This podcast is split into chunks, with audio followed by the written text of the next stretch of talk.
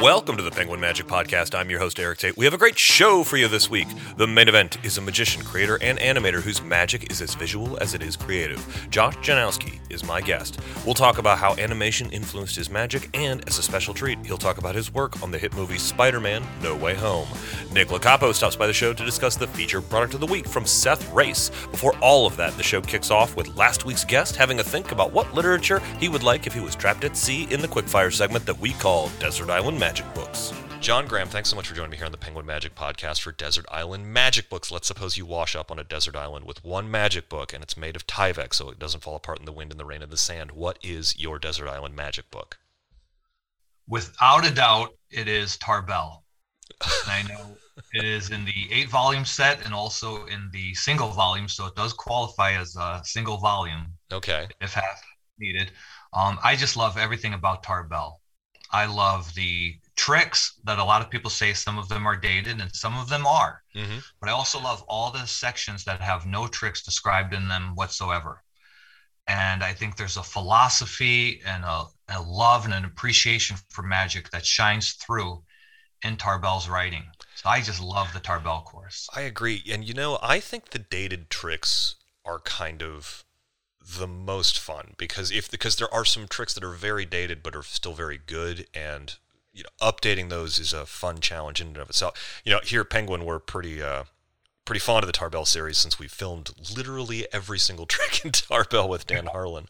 Uh, what are some what are some tricks that stand out to you in in Tarbell? Maybe some that have made it into your own act. Uh, absolutely. Um, in my book, there's a routine called Buffalo John, which is the centerpiece of my whole act, which is a combination of uh, a couple of Harry Anderson routines, Buffalo Bill and Cufflinks. So in my, you know, my work on this routine, there are six effects, and three of them are in Tarbell. And again, this is the centerpiece of my act. Yeah. So these are not just tricks that I'm getting by with. These are tricks that are working. And those tricks are the Million Dollar Bill Mystery mm-hmm. by U F Grant, which is one of the all-time greatest tricks in magic. The, I love the effect. The Million Dollar Bill Mystery is the one where uh, the the two the two bills, a bill vanishes and then reappears with another bill, correct? Yeah, well, it's two bills that you borrow and you tear them in half, and you say you hold on to half of yours, you hold on to half of yours, mm-hmm. and then the other halves vanish, and then they reappear in an impossible location. That's right. I recently had to, was working on a, on a download that involved money, and so I had to look up the the U F Grant one hundred dollar bill mystery, or one hundred dollar bill mystery, and looking up a U F Grant money trick in Tarbell is like, it, there's so many of them. Yeah, yeah. It's it's just, it's a, the phrase that always comes to mind when I think about this trick is the majesty of simplicity. Yes. Because it is a huge effect, and it's so easy to do. And that's what's so beautiful about it. Well, it's so, a great effect. So, you know, the, the rule around here is that you have to limit it to one book, because a lot of people do get cheeky. Yeah. They, they say the Tarbell, but I'm curious if there's, you know, there is the big full, uh, the, the single volume version of Tarbell, uh, which is, you know, big enough to, to kill a small animal. But uh, if you had to limit yourself to one of the traditional volumes, which which one would be on your desert island?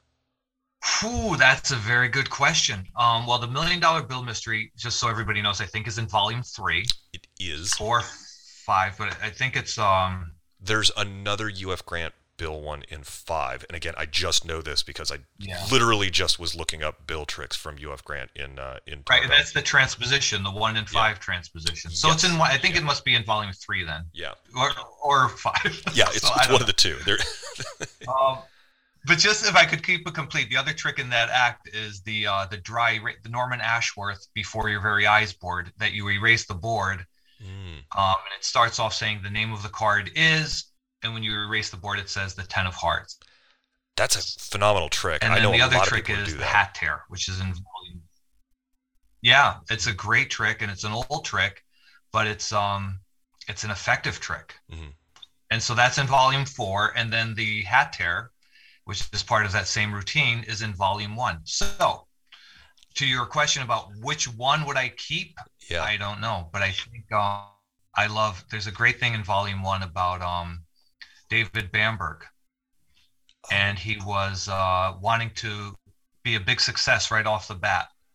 And he wanted to do a big show right off the bat, but he couldn't do it. And Tarbell sent him his course.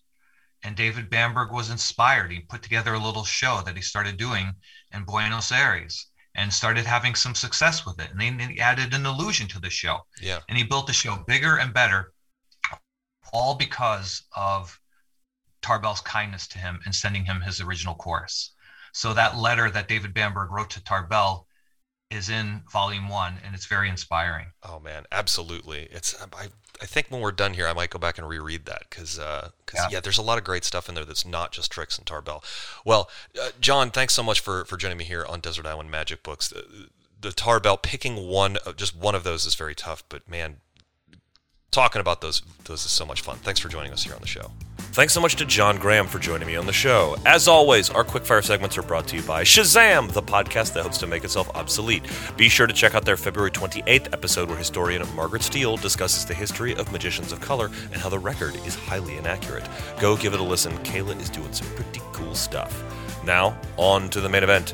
Josh Janowski is an incredibly creative magician whose magic is popular on Instagram, YouTube, and in the everyday carry of magicians around the world. Aside from being a prolific creator, he's also an animator and visual effects artist for some of the biggest movies in the world. We had a wide-ranging conversation that got me thinking about the movements I make as a magician, and now you get to join our conversation. Josh Janowski, thanks so much for joining me here on the Penguin Magic Podcast. I'm so excited to talk to you uh, because I feel like we've like sort of circled each other's orbits for years without like really connecting. Yeah, I think the first time we actually ever spoke was like in Clubhouse. It like, was on Clubhouse. I think that was the first time we ever had a conversation, but like I knew who you were. Yeah. And like I feel like we may have like interacted on like the Magic Reddit like yes. once or twice. Yeah. But like that was the first time I think we ever actually had like a direct conversation. And it was fun. Clubhouse. Yeah. It's fun. I love I love your stuff because so you I mean you came to do a Penguin lecture, but it was before I was like with the team. Yes. Yeah, I, I think it was like literally like a few weeks or so before yeah. you joined. Like, yeah, it was really you were close. Like literally like in town while I was interviewing for to to, to sign my life away to the Arctic Bird. Um, no, this is great though. I, so the reason I wanted to have you on the show um, was A, to talk about your magic, but B, you're an animator. Yes. You, like like an actual like you literally like animate cartoons. Yes, yeah, that that that is my job. Uh, I've been working in, so I'm a visual effects animator. Um, so you know, I get to work on on like tiny indie movies like Spider-Man No Way Home, stuff like that. Um, ones that people haven't heard of. Um, but it's cool because like I get to like make movie magic as yeah. well as doing like actual magic. And and I've been here in in Canada. I'm in Montreal at the moment, and I've been here for it'll be four years. Uh, in like a wow, month, um, which is crazy. Because I never thought I'd be living in another country. Yeah. Um, and yeah, it's it, it's literally like anyone who knows me knows how much I love magic. And if you think I love magic a lot, like get me talking about animation, you'll go, oh my gosh, like this dude is a major nerd. It makes so much sense yeah. now. But it's all I've wanted to do since I was like five years old. And I found out people got paid to like make movies and animate characters. I was like, that's a job? Like, that, yes, please. That's that's what I want. So, it's well. I I was wondering because, you know, uh, I'm not sure exactly uh, which of the things you worked on in Spider-Man No Way Home, but it, it is it is sort of an an interesting. It's interesting that you're into magic and also animation, and you both sort of do them as a job. Because when you watch a film like Spider-Man No Way Home, and, and we won't spoil it for anyone, but the visual effects in that are amazing and really. When you're working on a film like that, you are dealing with, you know, you're creating magic. I mean, like impossible yeah. things that happen. And I was wondering how your animation informs your magic, or so or I, does the or does the magic inform the animation, or is it some sort of like beautiful, like it, it's a beautiful hybrid. Yeah. Uh, yeah, no, I've I've thought about this for a while because so in animation, there's a thing called the twelve principles of animation, and it's these like twelve like inherently. They exist in everything principles that what makes what animation work. Um, and I've really like want to put together a twelve principles of magic one time, just because there's so much things about animation and magic that just like work together. Like obviously like with magic, like it's all about misdirection and it's making sure people look where you want them to look so you can do the thing that you don't want them to see. And that is so, so helpful for animation because like you, there's times where you want people to see what you're animating, um, because it's supposed to be like the focus, but then there's other times where you're animating something that's in the background. So it needs to feel organic and feel like something that would really be there, but you mm-hmm. don't want it to like take the focus away. Like if, if you're working on a shot and it's supposed to be like this awesome, powerful speech moment between like the two main characters, and you have a, a guy in the background who's like jumping around and waving his arms, like, no, that will detract from the shot. It takes away like the impact of it. So like you need to learn how to make sure that your animation is assisting uh, what is supposed to be focused on. So like that magic helps out with that. And then animation is all about storytelling. And anyone who has seen magic knows that like, it's about story. Like you, you have to be able to tell a good story to do magic. And and I don't necessarily mean like every single trick you have to do, be like, these were my great grandfather's like knives and watch as they change color, kind of like how he changed sides in the Revolutionary War. No, like you don't have to do anything like that. But like it's it's about being able to to connect and engage with your audience, and you do that through story. Whether it's you are telling some. Uh, explanation of, of your great grandpa, whatever, or if you're just explaining being like, oh yeah, like, you know what, like when I was younger, I, uh, I, I saw this guy do a card trick, and, and you just kind of go into a card trick and using that as like your hook, you need to be able to tell a good story. And so getting that from animation is so helpful, I think, um, just because it makes, for me, when I perform, I feel like I've been told that I come across as very genuine. Um, and I, a lot of people say like, oh, wow, you have a really genuine character. And I, it always makes me laugh because like, I don't have a character. It's just me being me. But because of animation, I know how to connect with people and tell a story and get people like engaged. And then, yeah, going back to the animation side for magic, like knowing how to have people look at something that you want and, and how to really focus on that moment has become really, really helpful, just because you never want to like do a shot where you're supposed to be like the focus and people aren't paying attention. You, you like that. There's nothing worse than like, they're just like, ah, whatever. I don't have to watch right now. Like you want to make sure it's what grabs them in. And then like the best, so specifically working in visual effects. Um, and so for those who don't know, that's like the big blockbuster Hollywood live action films, like your Marvel movies, your Star Wars, like superhero stuff. Um, Sometimes you want to do stuff that like people don't realize is actually C G, and it's important to know how to do that. And so like one of the best compliments I ever got was there was a shot I did in Predator of a guy getting pulled up into a tree, and I posted it. I was like, oh, that's my shot. And I had so many people go, that wasn't real. And that was just like, that was like, that was so like nice to hear. But like, it's important because like you, you need to learn how to blend things in. And that comes from magic, because like, if I have a gimmick, that's a deck of cards that doesn't look like a deck of cards. Well, I need to make you believe it's a deck of cards, so you don't just go, that's fake. Why are you yeah. holding a fake thing? So like they really tied together. I, I feel like I could do like an entire TED Talk just on those two. I probably will one day, um, except they'll probably be from like some offshoot brand of TED. It'll be like the Ed Talk, because like TED Talk won't actually reach out to me, but still I want to do a talk one day is what I'm getting at on magic and animation, and and put together those like twelve principles of magic. I think that would be like a really cool I think you cool know thing. I, I think it's fascinating, because I sort of I went into this going, hey, you know, the, the obvious question is how does your magic how is your magic informed by animation, or how is your animation informed by magic? And I think the the answer that a lot of people would have been expecting was, oh, you know, I, I see this thing in a movie, and then I'm like, how can I make it so that I could do that in real life? You know, this thing that I animated, you know, for Predator. But it sounds like the the real secret is the all of the same stuff that makes you a better storyteller. You know, all all of the things that make you better as a creative person are the same, no matter if you're a, a magician, an animator, uh, uh, you know, an author of, of fiction. It's, mm-hmm. It all sort of like boils down to the same similar principles is, is yeah. at least what it sounds like to me.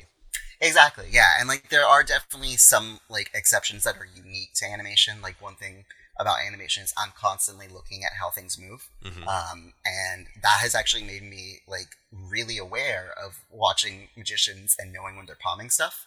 Because oh, really? A lot of magicians don't have a very natural way of like hiding that they're hiding something. Mm-hmm. And to me, it will stand out like a sore thumb, because I'm used to watching for movements, and I'm used to making sure that like things feel real, because like if you're animating a person mm-hmm. and they're like walking like this, but it's supposed to be like a regular walk, and, and I don't know if there's a video for this, but I Th- there is not my... for for our podcast okay, listeners. Yeah. Josh is doing uh, a very ridiculous sort yeah, of basically, if you've seen Arrested Development, kind of like all the variations of the chicken dance, that's yes. kind of what I was doing. Sorry to interrupt, but this week the show is brought to you by Coinnect by Seth Race.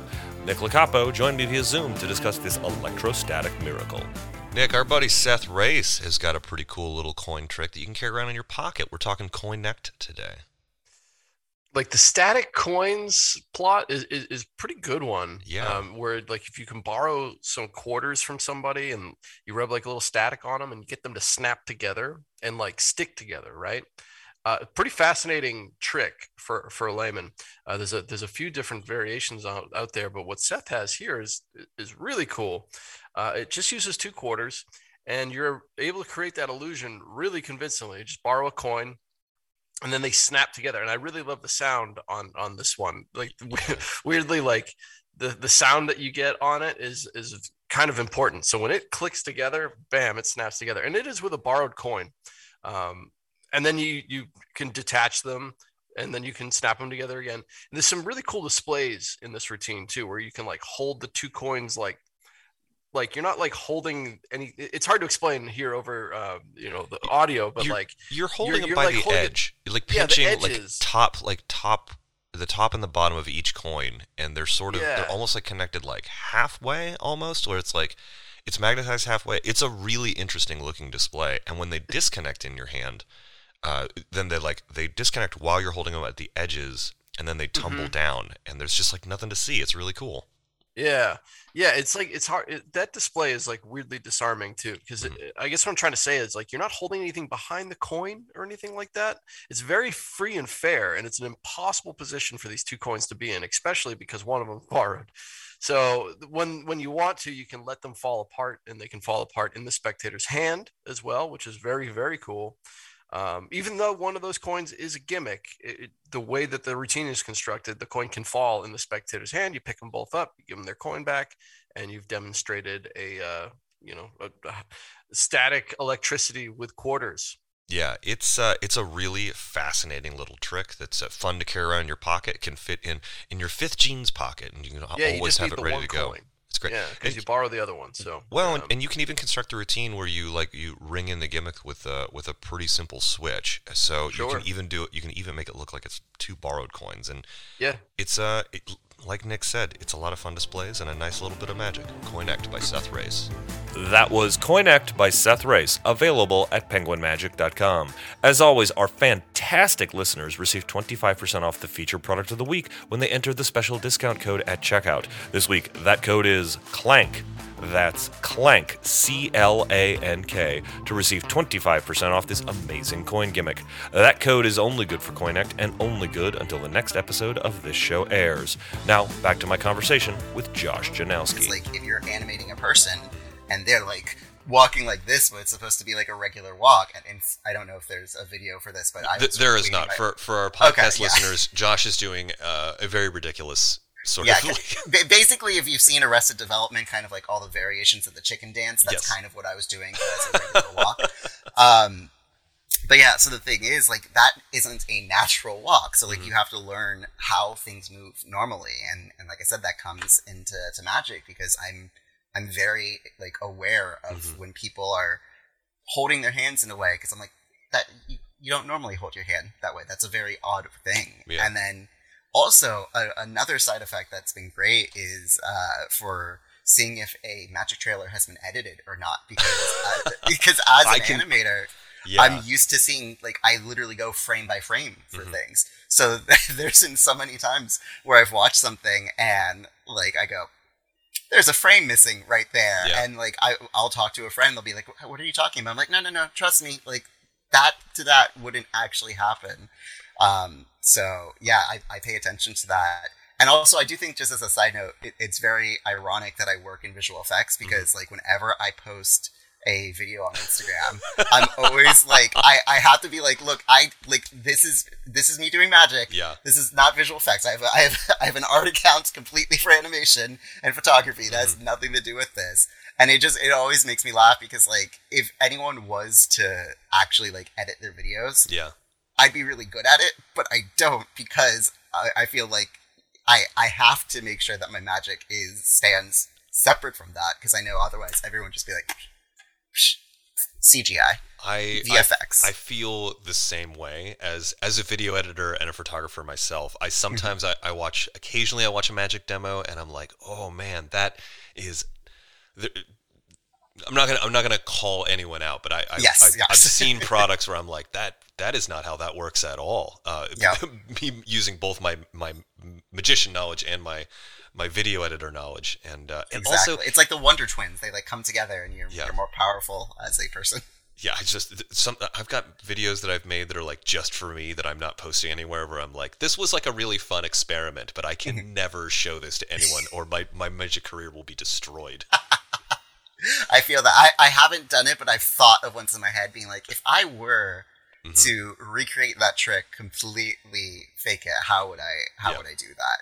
But I actually I think that's actually a really good way sometimes to create magic mm-hmm. is to try creating something that doesn't look real and be like, oh, well, I know how I would I would do this in C G I, how and how I would edit that, but like, could I do that so I could do it in real life? Yeah. Like, I, I think that's a really fun challenge for, like, end creators out there. Like, if you ever just kind of, like, I don't know what to create, like, find a video effect and try and replicate it without the video effect, because you'll, you'll come up with some crazy methods.